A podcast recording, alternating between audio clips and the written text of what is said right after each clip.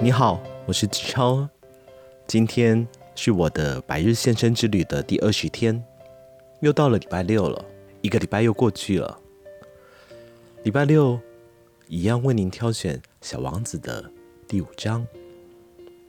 日复一日，我开始知道越来越多有关小王子来自的行星，还有他为何离开以及旅途中的经过。这些都是他在回想的时候无意中讲出来的。就这样，在第三天的时候，我第一次知道了八欧八巨树戏剧化的浩劫，而这一次又要归功于绵羊了，因为小王子忽然一脸狐疑地问起我说：“真的吗？绵羊也会吃灌木，对不对？”“没错，是真的。”“啊，我好高兴啊！”我不明白绵羊会不会吃灌木有这样重要吗？小王子补充说。这么说，绵羊也会吃八欧巴喽？我提醒小王子说，八欧巴不是灌木，而是像教堂那样大的树。甚至于，假如他带来一群大象，这群象恐怕也没有一棵八欧巴巨大。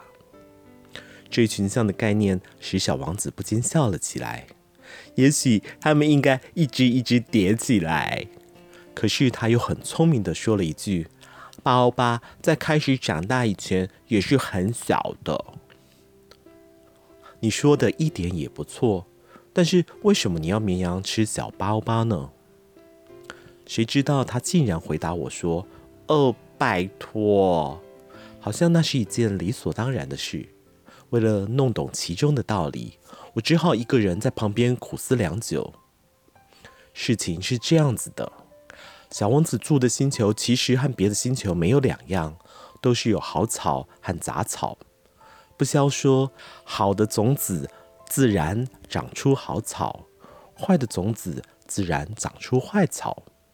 但是，一颗种子的好坏是看不出来的。它们在土壤的神秘深处睡了好久，一直到它们中间有一颗某天莫名惊醒过来。只见他像伸懒腰般的伸出头来，害羞的向太阳露出一只柔弱的嫩芽来。而假如它是萝卜或是玫瑰的嫩芽的话，那我们一定会让它爱怎么生长就怎么生长。但假如它是有害植物，并且一眼就能辨认出来的时候，我们通常就得立刻的把它给拔除掉。话说，小王子所住的那个星球上有一些可怕的种子，就是八欧八的种子。整个星球上的土壤无不被它污染到。殊不知，只要晚一点动手拔出八欧八，到时候就再也没有人能够清除掉这种恐怖的植物了。它会长满整个星球上，而树根最后还会凿穿整个星球。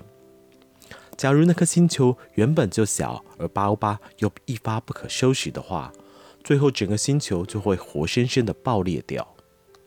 稍后，小王子又告诉我说，这跟纪律有关。当一个人早上梳洗完毕后，都应该细心的替自己的星球打扫一下。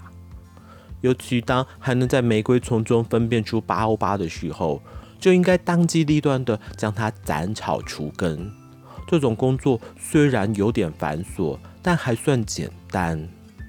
有一天，他建议我应该画张漂亮一点的图，好将刚刚提到的那个观念灌输给我所住的星球上的孩子们知道。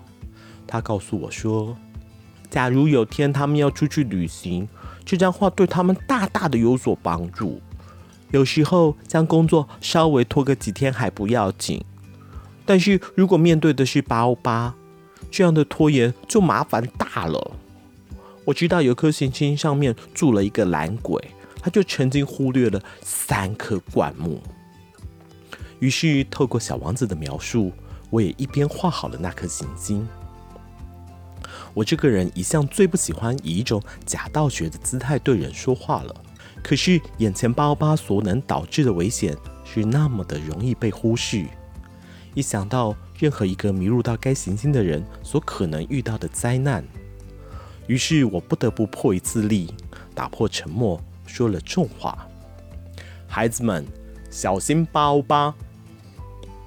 这无非是为了提醒我所有的朋友们，有一种包括我自己也在无意中早已慢慢接近了危险，千真万确的存在着。所以我才如此聚精会神的力图完成这张画。我心想，只要他还能警惕人一些什么，那我曾费再多的心血也是值得的。也许你会说，为什么这本书里没有别的画像八欧八那样壮观呢？